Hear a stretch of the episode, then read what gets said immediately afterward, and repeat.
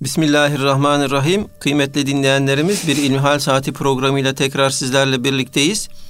Yüce Rabbimizin selamı, rahmeti ve bereketi üzerimize olsun efendim. Sizlerden bize gelen İlmihal sorularını değerli hocamız Doktor Ahmet Hamdi Yıldırım cevaplandırıyor. Muhterem hocam, Altınoluk dergisinin son sayısında zat halinizin bir yazısı var. Orada diyorsunuz ki tafakkuh hayatı ahiret merkezli idrak etmektir. Bunu biraz açarak programımıza başlamak istiyorum. Ben çok istifade ettim yazınızdan. İnşallah derginin okuyucuları ve Erkam Radyo'nun dinleyicileri de sizin ağzınızdan istifade etsinler. Estağfurullah. Elhamdülillahi Rabbil alemin ve salatu ve selamu ala Resulina Muhammedin ve ala alihi ve sahbihi ecmain. Fıkıh anlamak, idrak etmek, kavramak gibi anlamlara geliyor. Bir sözün kelimelerinden anlaşılan mana vardır. Bir de sözün söyleyenin kastettiği manayı anlamaya, idrak etmeye çabalamak vardır. Fıkıh sözü söyleyenin, ki bu dini metinler olduğunda Cenab-ı Allah'ın ve Efendimiz Aleyhisselatü Vesselam'ın ayet ve hadislerini anlamaya gayret etmek anlamına geliyor. Hazreti Peygamber Aleyhisselatü Vesselam Efendimiz, Allah birine hayır murad etti mi onu dinde fakih kılar buyuruyor. Yani onu dinde anlayış sahibi yapar. Böyle olunca Allah'ın hayır murad ettikleri fıkıhla meşgul olan kişiler olarak görülüyor. Bu hadisi şerifi nakleder İmam Gazali Hazretleri. O meşhur İhya Ulumiddin adlı eserinde. Bu hadisin hemen peşinden de şunları söyler ki bu çok bizler için dikkat edilmesi gereken bir noktadır. Zamanımızın fukahasına bakarak Allah bunların neresine hayır murad etti deyip de Efendimiz Aleyhisselatü Vesselam'ın bu hadisiyle ilgili tereddüte, şüpheye, bu Peygamber Efendimiz'e ait midir, değil midir diye bir yanlış değerlendirmenin içerisine düşmeyesin der.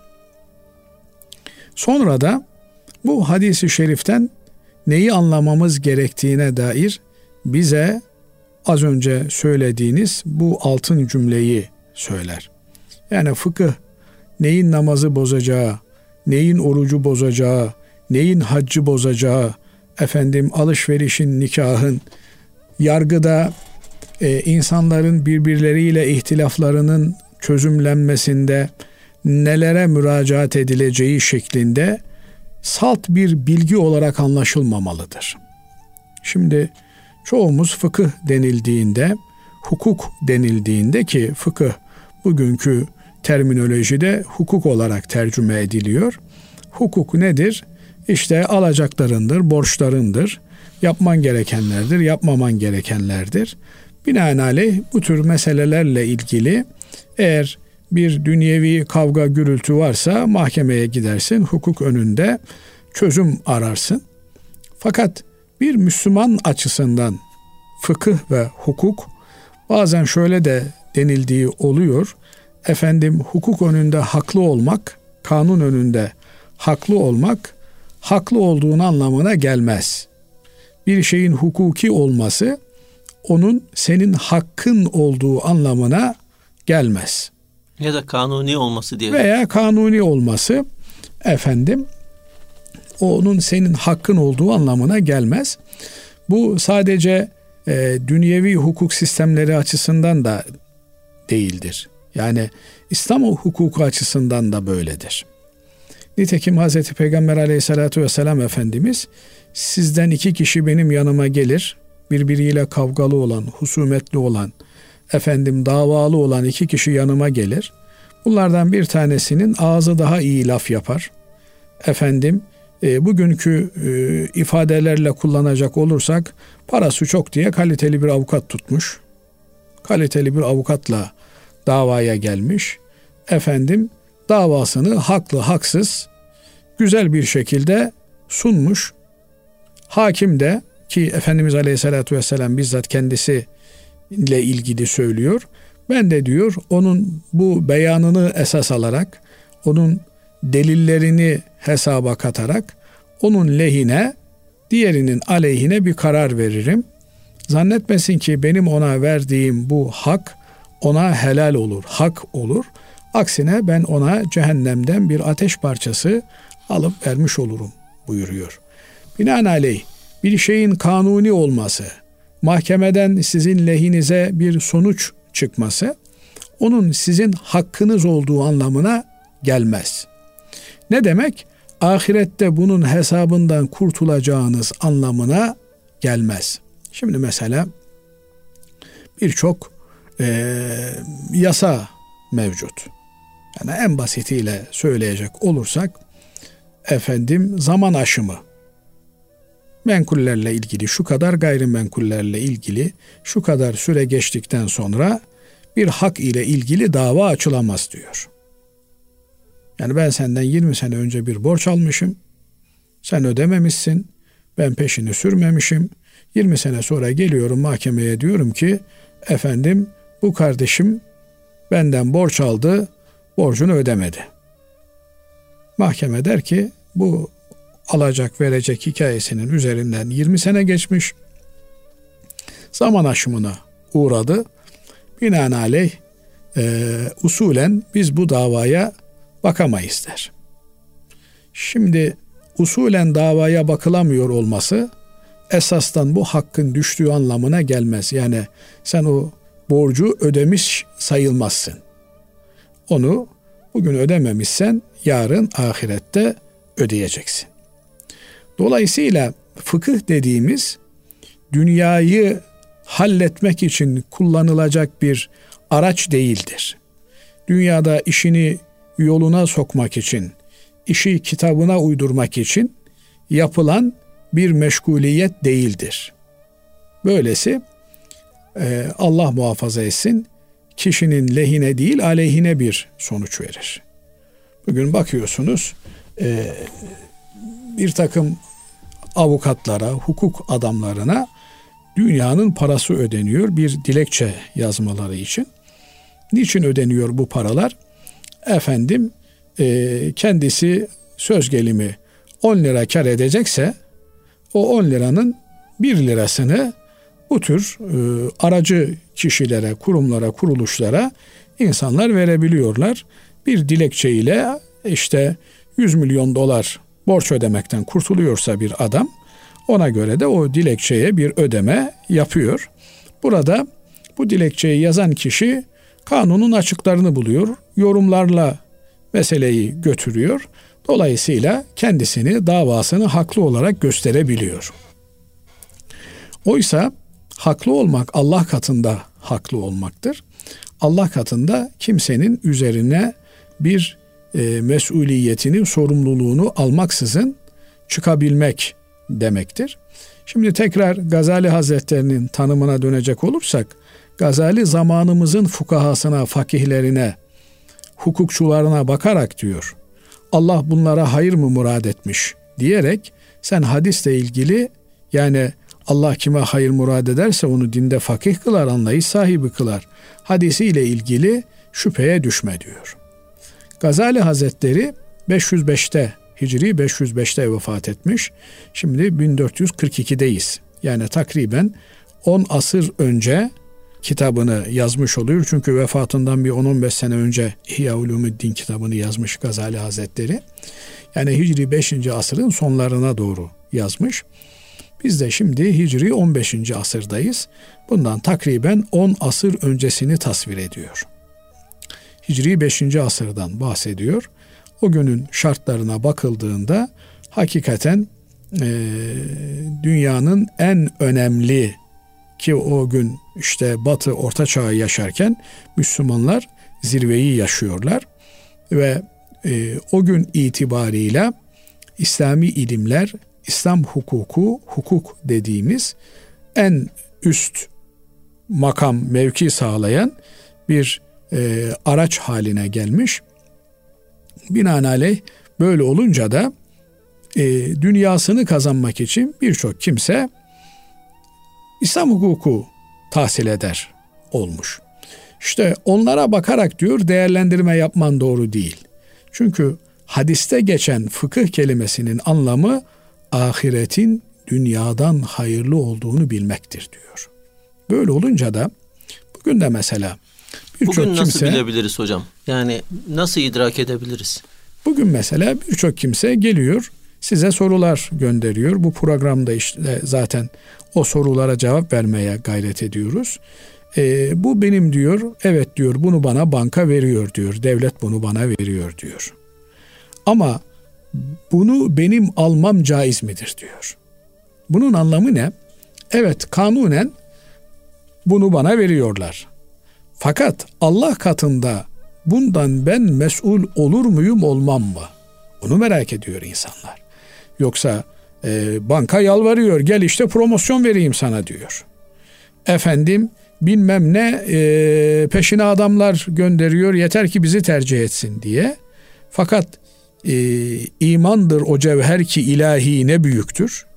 İnsanlar kalplerindeki imanlarından dolayı ben bunu alırım bu dünyada. Kimse bana niye aldın diye de hesap soracak değil.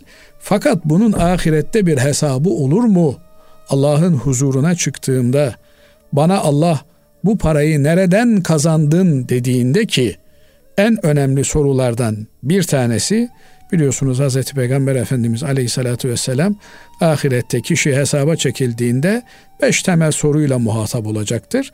Onlara cevap vermeden adım atamaz diyor. Bunların 2 tanesi malla ilgilidir. Birincisi malı nereden kazandığın, ikincisi nereye harcadığındır.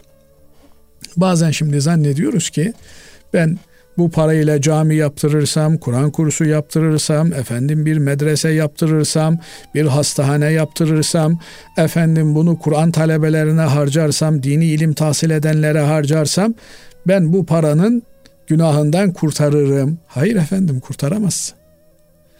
Günahı nereden kazandığınla ilgili hesabına yönelik olarak verilecektir. Yani sen parayı haramdan kazanmışsın. Lotodan, totodan kazanmışsın. Kumardan kazanmışsın. Şarap satmışsın. İçki satmışsın. Efendim fuhuş işi yapılan bir mekan işletmişsin. Faizle meşgul olmuşsun. Değil mi? Ondan sonra tutmuşsun. Efendim ben bir cami yapayım. Böylelikle paramdaki haramdan kurtulayım. Kurtulamazsın. Paranın tamamını da cami yapsan kurtulamazsın. Bir de o parayı camide kullandın diye ekstra günaha girersin. Çünkü Mekke'nin müşrikleri, Allah'a şirk koşan, puta tapanları, Kabe-i Muazzama'nın içini putlarla dolduran o gavurlar, Kabe-i Muazzama'nın binası yıkılmış, tekrar inşaat yapılması gerekiyor. İnşaatı yapmak için kendi aralarında bir prensip kararı alıyorlar. Diyorlar ki biz bu inşaatta kullanacağımız parayı helal paralardan bir araya getirelim diyorlar. Hesap ediyorlar, kitap ediyorlar. Helal paralarından, yani ticaretten kazandıkları, ziraatten kazandıkları, hayvancılıktan kazandıkları helal paraları Kabe'yi tamamen yapmaya yetmiyor. Önlerinde 2 tercih var. Ya haram para bulaştıracaklar ya da binayı eksik yapacaklar. Gavurken bile, yani müşrikken bile diyorlar ki Allah'a verilenin temiz olması lazım. Eksik verelim ama temiz verelim. 5 kat yapacağımıza 2 kat yapalım. Ama temizinden olsun, helalinden olsun. Efendim ve eksik yapıyorlar. Bugün Hicri İsmail denilen, Reml denilen Altınoluk'un etrafındaki hilal şeklindeki alan Kabe-i Muazzama'ya dahil olarak kabul edilir fakat dışarıdadır. Sebebi hikmeti de budur. Bugün bakıyoruz bir mafya lideri kalkmış diyor ki ben diyor filan hocaya para verdim diyor. Dünyadan talebe getireceğim. onlara din, iman öğreteceğim dedin diyor. Ben de onlara para verdim. Hangi parayı verdin? Odun taşıdın, alın teriyle bir para kazandın da onu mu verdin? Dolayısıyla parayı nereden kazandığımız öncelikli olarak bize sorulacak. İşte fıkhın ahiret merkezli dünyayı idare etme, yaşama sanatı olması da buradan geliyor. Ya bu dünyada biz ahireti kazanmak üzere varız. Nitekim ed-dünya mezra'atul ahirah denilmiş. Dünya ahiretin tarlasıdır. Buradan ekip biçtiklerimizi öbür tarafta hasat edeceğiz. Ona göre öbür tarafta bizim işimize yarayacak şekilde ürün ekmemiz gerekiyor. Adalet ekersen, hayır ekersen, sadaka ekersen, ona göre öbür tarafta bunun karşılığını bulursun. Bir hadis-i şerifte Efendimiz Aleyhisselatü Vesselam "As-sadakatu burhanun" diyor. Sadaka burhandır. Neye burhandır? Neye delildir? Neye kanıttır? Kişinin ahiret inancının olduğuna delildir. Niye? Çünkü bu dünyada biriktirdiklerin bu dünyada kalacak. Öbür tarafa transfer etmek istiyorsan, EFT yapmak istiyorsan, bunun yolu sadaka vermektir. Nitekim ölen kimseler öldükten sonra bakacaklar ki yanlarına para almayı unutmuşlar. Kefenin cebi yok. Yanlarına para almayı unutmuşlar. Nasıl alabilirlerdi para? Dünyada sadaka verselerdi, o verdikleri sadaka öbür tarafta kendilerine 1'e 700, 1'e sınırsız olarak, 1'e 10 olarak geri verilecekti. İlk söyledikleri şey, "Ya Rabbi bizi dünyaya geri gönder, feassaddaka, sadaka verelim." Dünyaya dönüp sadaka verecekler. Niye sadaka veriyor? Çok fakir fukarayı düşündüğünden mi? Aman kimse aç kalmasın, açıkta kalmasın derdi olduğundan mı? Yok, bakmış ki öbür tarafa para götürenler dünyada sadaka verenler. Ben de diyor dönersem sadaka vereyim de burada o sadakalar benim işime yarar. Binaenaleyh işte cebindeki parayı tasadduk edebilen kimse fakihtir. O ahiret gözlüğüyle bakıyor demektir.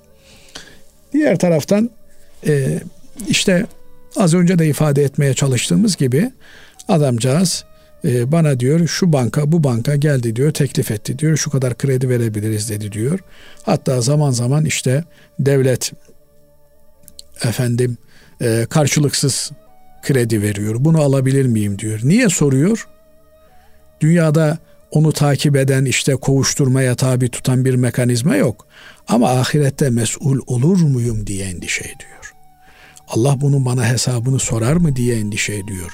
Bir kul hakkına girer miyim diye endişe ediyor. İşte bu ahiret merkezli düşünebilmek, bakabilmek, olayları tartabilmek demektir. Bildiğini yaparsın, bilmediğini sorarsın. Cenab-ı Allah böyle olabilmeyi nasip etsin. Değerli hocam, az önce haram paradan bahsettik. Hasbel kader diyelim ki Müslümanca yaşamaya çalışan bir insan hasbel kader malına mülküne bir haram para karışmış ve onu temizlemek istiyor. Bunu nasıl yapabilir? Yani bugünün hani paraları ayrı ayrı koymuyoruz. Hani bir netice itibariyle bir rakam mesabesinde bunlar. Hani ben o haram para, bana gelen haram para şu kadar, onu mu ayıracak yoksa nasıl olacak? Şimdi tabii para nihayetinde bir kağıt. Yani bu kağıdın haramı helali olmaz. Fakat kazandığın yer haramsa o haram olmuş olur. Binaenaleyh eğer bir adam faizle iştigal ediyorsa, faizden besleniyor, nemalanıyorsa bu kimse haramdan besleniyor demektir. Böyle yapmış da bir müddet sonra bakmış ki bu yol değil, bu yaptığı işin ahirette hesabını veremez. Ne yapması lazım? Onu tasfiye etmesi lazım. Temize çıkartması lazım. Temize çıkartmanın yolu da karşılık beklemeksizin açlıkla mücadele edilen bir kanala onu vermesidir. Şöyle ki insan açsa zaruret hali söz konusudur. Bu halde bir takım yasak olan şeyler mübah hale gelirler. Fakat karnı tok olan kimseye bu helal olmaz. Binaenaleyh eğer böyle bir yanlış yerden gelmiş para varsa elinde veya işte bir mal varsa bunu açlıkla mücadele edilen yerde yok etmeli, imha etmeli. Yani o kağıt olarak bizzat o şeylerin olması gerekmez. Yani mesela işin kağıdında vesairesinde değil. Evet. Neyse işte 100 bin lira serveti vardı. Bu servetin bir tarafında madencilik yapıyordu. Bir tarafında da işte tefecilik yapıyordu. Tefecilikten gelen 70 bin liraysa o 70 bin lirayı bu söylediğimiz şekilde açlıkla mücadele edilen, kıtlıkla mücadele edilen yerlere havale etmek suretiyle kendi servetinden ayırması gerekir. Evet. Değerli hocam, şimdi dinleyicimizden gelen bir soruya geçmek istiyorum. Diyor ki, yaptığımız aracılık işlerinde komisyon almak caiz midir? Şimdi bir takım işler var, sanatlar var. Efendim, insanlar buralardan rızıklarını temin etmeye gayret ediyorlar. Hazreti Peygamber Aleyhisselatü Vesselam Efendimiz, insanın yediği en helal mal, alın teriyle yediğidir. Bunun anlamı, yani bir çaba göstererek, bir gayret göstererek, ortaya bir emek koyarak para kazanmaktır. Efendim, sırtına baltasını alıp ormana gidip ağaç keserek, onları şehir merkezine odun olarak getirip satarak, efendim el sanatlarıyla geçinmek. Bir de var ki hizmet sektörü dediğimiz, insanlara danışmanlık hizmeti vermek suretiyle meslekler icra edilmektedir. Bunlarda da insan çalışabilir. Alın teri demek illa beden ağırlıklı, güç ağırlıklı çalışmak demek değildir. İnsan zihinsel faaliyetleriyle de çalışmış olabilir. Eğer bir kimse aracılık yapıyorsa, komisyonculuk yapıyorsa, burada önemli olan şey bunun muhatap olduğu kimseler tarafından bilinmesidir. Yani alıcı ile satıcı arasında eğer bir komisyonculuk yapıyorsa, mesela emlak komisyonculuğu yapıyor, bir daireyi kiraya veriyor, bir daireyi satmaya aracı oluyor.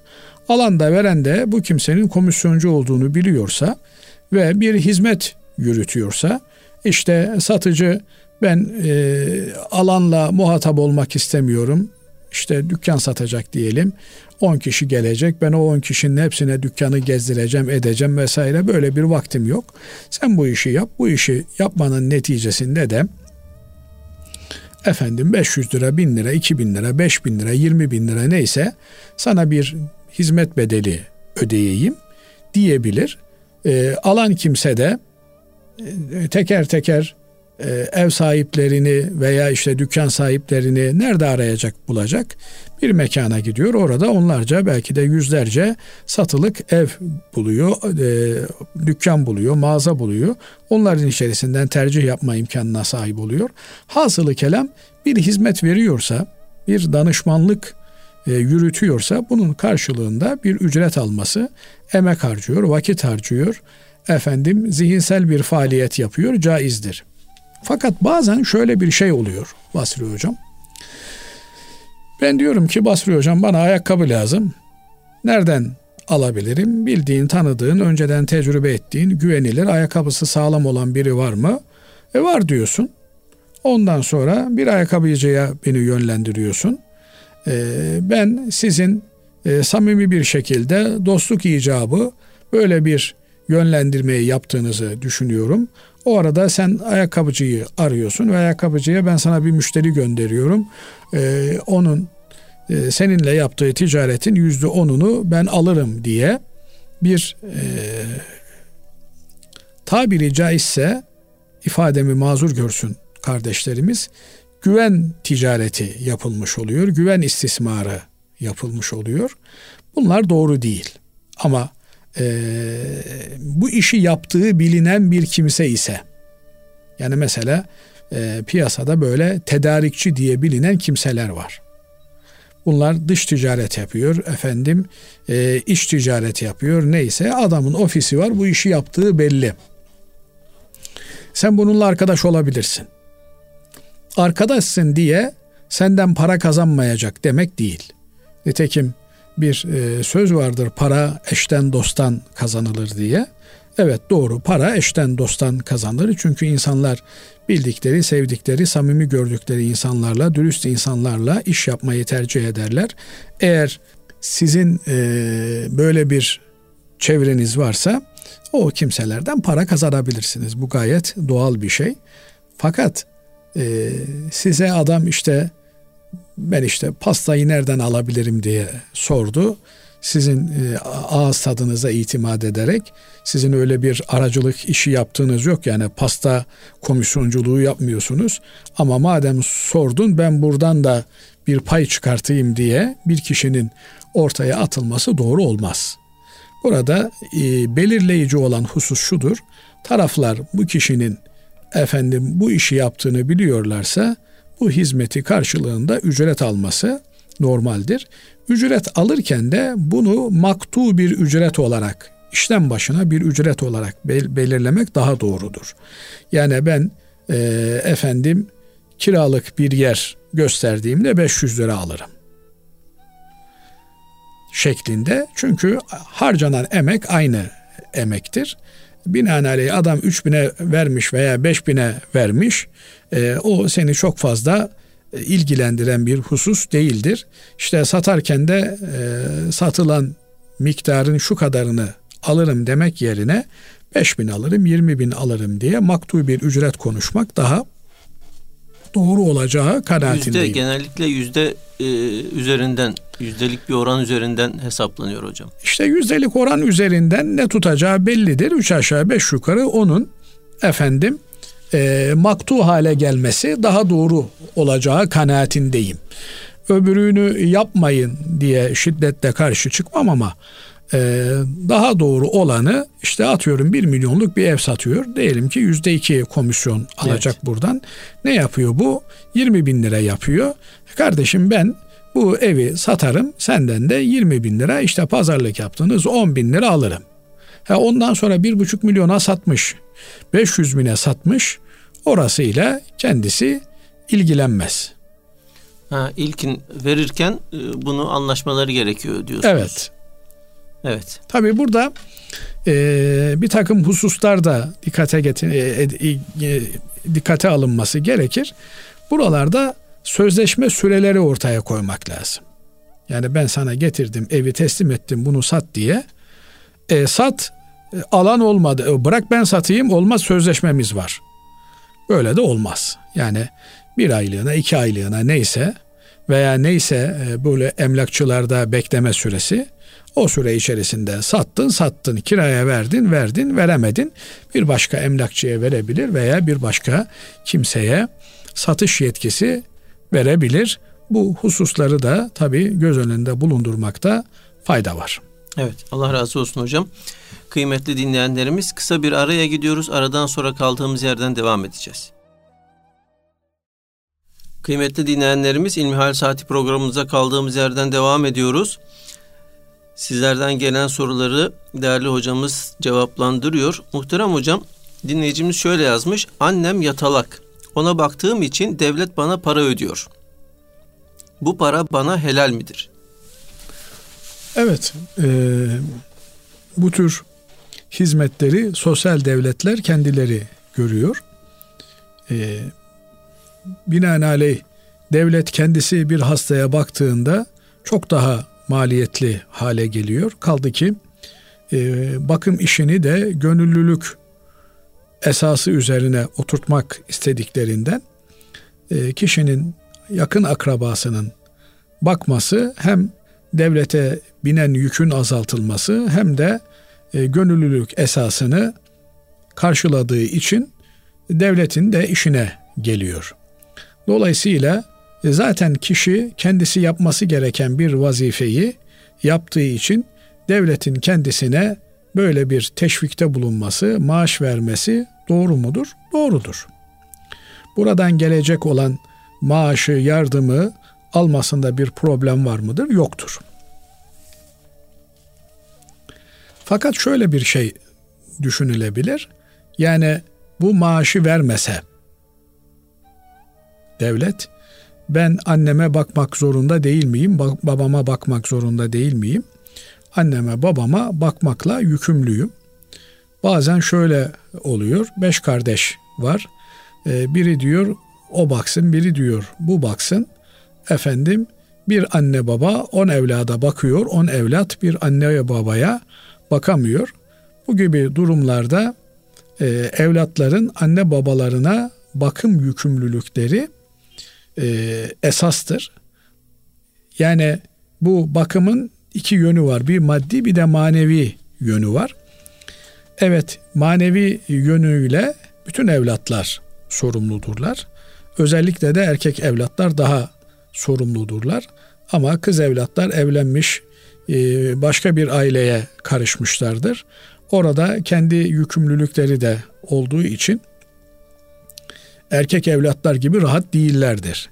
Fakat günümüzde görüyoruz ki kız evlatları anne babaya daha yakın durmakta. Her ne kadar bu günden güne artık azalmakta ve eksilmekte ise de hala elhamdülillah memleketimizde bu hayrın olduğunu görüyoruz.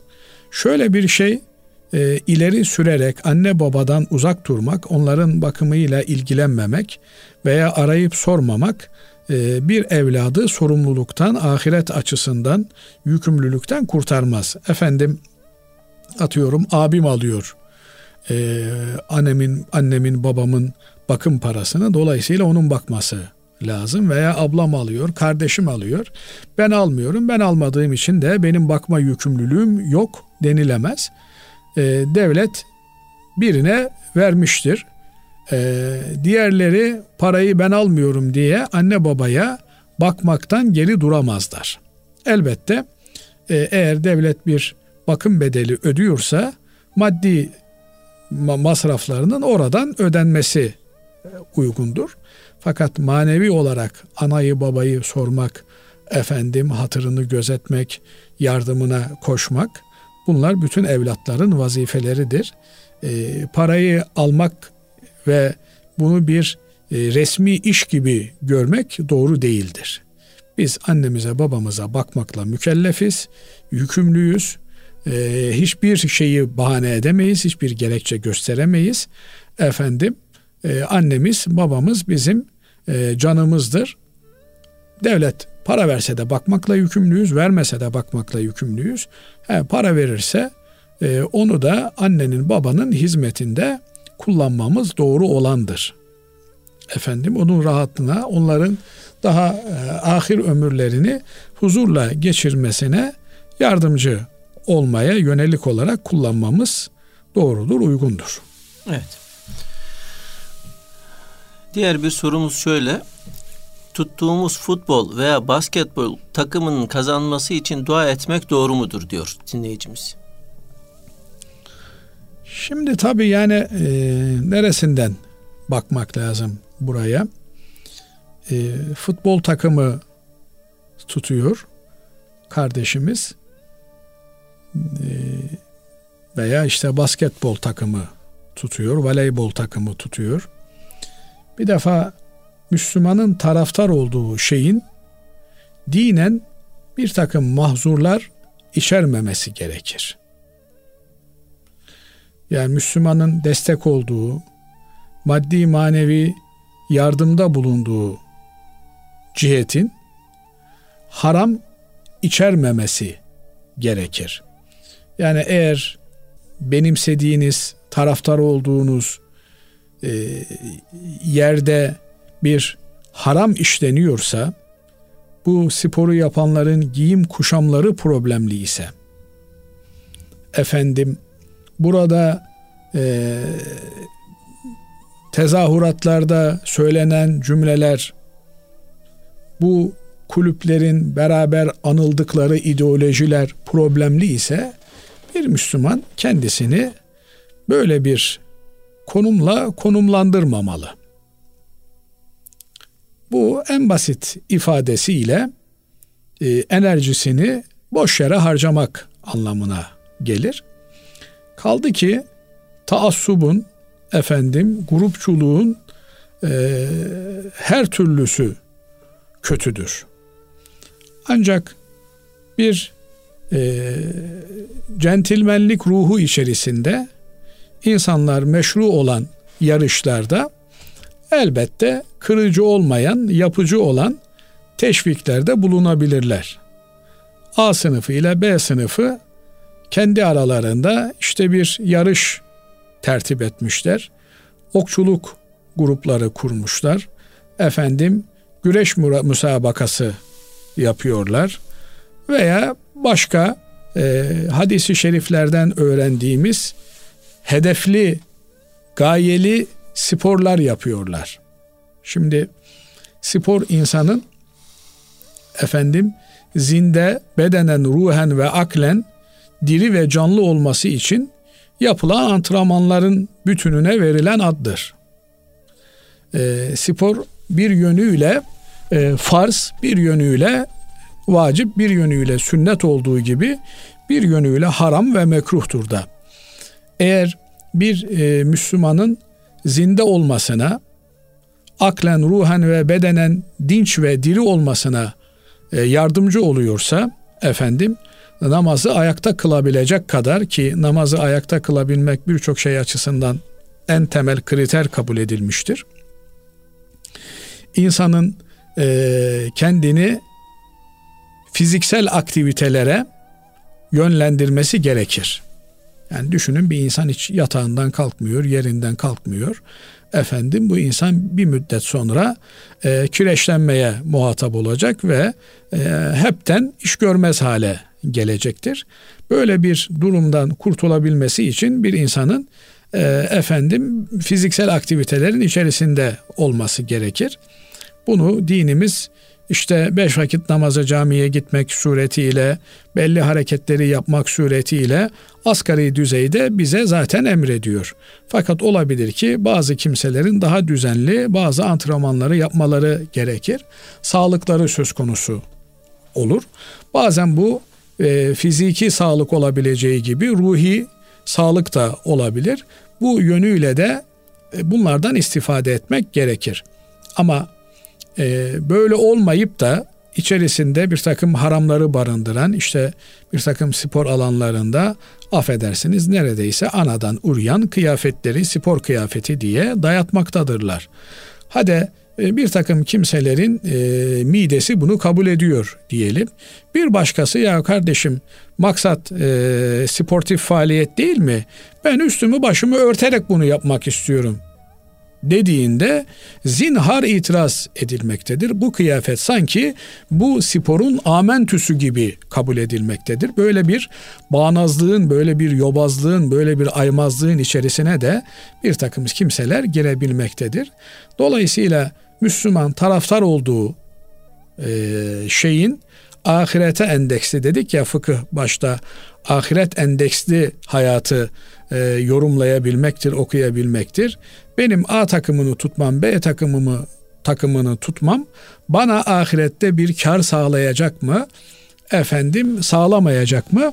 Burayı tabii daha geniş olarak düşünmek lazım. Bazen insanlar bu tür faaliyetlerle deşarj olmakta, haftalık yorgunluklarını atmakta, belli bir dönemde biriktirdikleri yorgunluklarını deşarj olarak atmaktadırlar.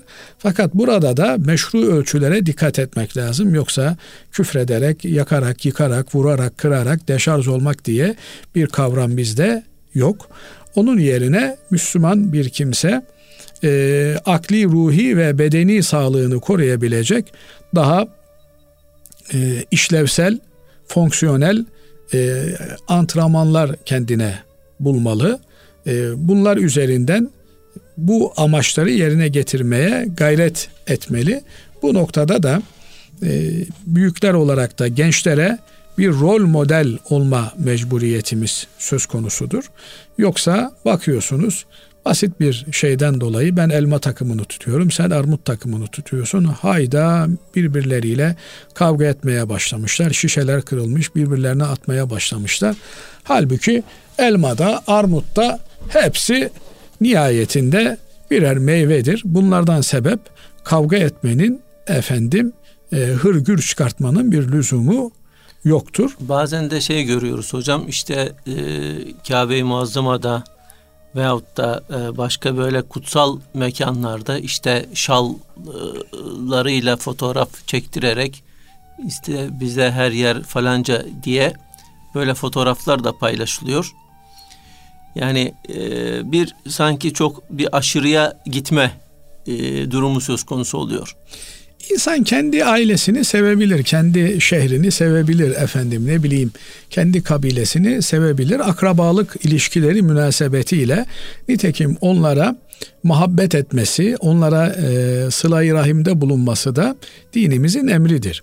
Fakat bunu bir başkasını kötüleyici bir unsur haline getirmemek lazım. Ben Rize'yi severim, Rize'de doğdum büyüdüm, akrabalarım orada. Ben Urfa'yı severim, Urfa'da doğdum büyüdüm, akrabalarım orada. Bu düzeyde bir muhabbet beklenir de. Yani insan kendi bölgesine, beldesine, ülkesine muhabbet beslemeli. Fakat bunu bir ayrıştırıcı unsur olarak kullanmak, ötekileştirici bir araç haline getirmek bu yasaklanmıştır. Çünkü üstünlük takva esaslıdır bizim dinimizde. Kim Allah'a daha yakınsa o daha üstündür. Onun haricindeki şeyler görecelidir ve her şeye de layık olduğu değeri vermek gerekir. Üstünde bir değer vermek doğru değildir. Şimdi böyle olunca elma takımı başarılı olsun diye dua etmek, öbürünün başarısızlığı için dua etmek doğru bir şey değildir. Niye? Evet, kendinin başarılı olması için insan dua eder. Ama başkasının başarısızlığı için dua etmek doğru bir şey değildir. Çünkü Cenab-ı Allah bizi birbirimize zimmetlemiştir. Yaptığımız duanın misliyle karşılık göreceğimizi unutmamamız gerekir. Hani bir hikaye vardır. Filan kimseye melek gelmiş, demiş ki sen ne istersen iste demiş. Allah komşuna 2 katını verecek. O zaman demiş benim bir gözümü kör etsin demiş Rabbim. Komşusunun 2 gözünün kör olmasını istiyor. Dolayısıyla böyle batıl bir isteğin içerisine girmemek lazım. Eğer maksat sporsa centilmenlik üzerine kurulmuştur. İyi olan, başarılı olan, kendini iyi yetiştirmiş olan kazansın diye dua etmek lazım. Kaldı ki şunu da müsaadeniz olur da burada hatırlatmak isterim. İnsan dua ederken hayırlısı için dua etmeli. Allah'ım Ahmet kazansın, Mehmet kazansın.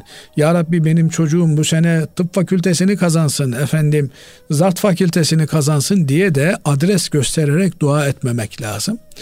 Bunlar Allah muhafaza etsin, peşinden çok pişman olacağımız neticeler doğurabilirler. Ya Rabbi çocuğumun imtihanları var, hayırlısını sen nasip et ya Rabbi demek lazım. Bazen başarmak, bazen başarmamak hayırlıdır. Dolayısıyla hep böyle mutlak başarının adres göstererek dua etmenin peşinden gidersek istemeye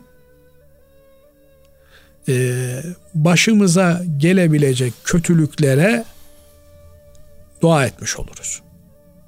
Sonra diyorsun ki elma takımı şampiyon olsun. Bir bakıyorsun şampiyonluk kutlamalarında dinle, imanla alakası olmayan bir sürü haramlar işlenmiş. Ne oldu? İster istemez sen de onlara ortak oldun. Binaenaleyh bizim ahiretimize faydası olmayacak şeylerin peşinden koşmamız doğru değil. Cenab-ı Allah derdimizi dinimiz eylesin. Gayemizi, endişelerimizi, nesillerimizi Allah'a kul olarak yetiştirebilme gayesi eylesin. Amin. Hele de bugün için bir Müslümanın böyle boş şeylerle de uğraşacak vakti yok. Evet, bir mahalle takımı kur. Bu mahalle takımıyla beraber atasporu, okçuluğu, ata binmeyi, efendim koşmayı, güreşi vesaireyi, bir takım antrenmanları, vuruş sanatlarını öğretmeyi hedefle. Bunların üzerinden haydi çocuklar namaza gidelim diye, hadi arkadaşlar tekvandoyu öğrendik, karateyi öğrendik, Kur'an'ı öğrenmesek olmaz diyerek bunların hepsini ana hedefimize, ana maksadımıza bir araç yapabiliyorsak bir araç olarak kabul edilebilir ama nihai maksat olarak görmemiz doğru bir şey, yerinde bir şey olmaz. Evet, Allah razı olsun hocam, teşekkür ederiz. Kıymetli dinleyenlerimiz, bugünkü İlmihal Saati programımızın sonuna ermiş bulunuyoruz. Hepinizi Allah'a emanet ediyoruz efendim. Hoşça kalın.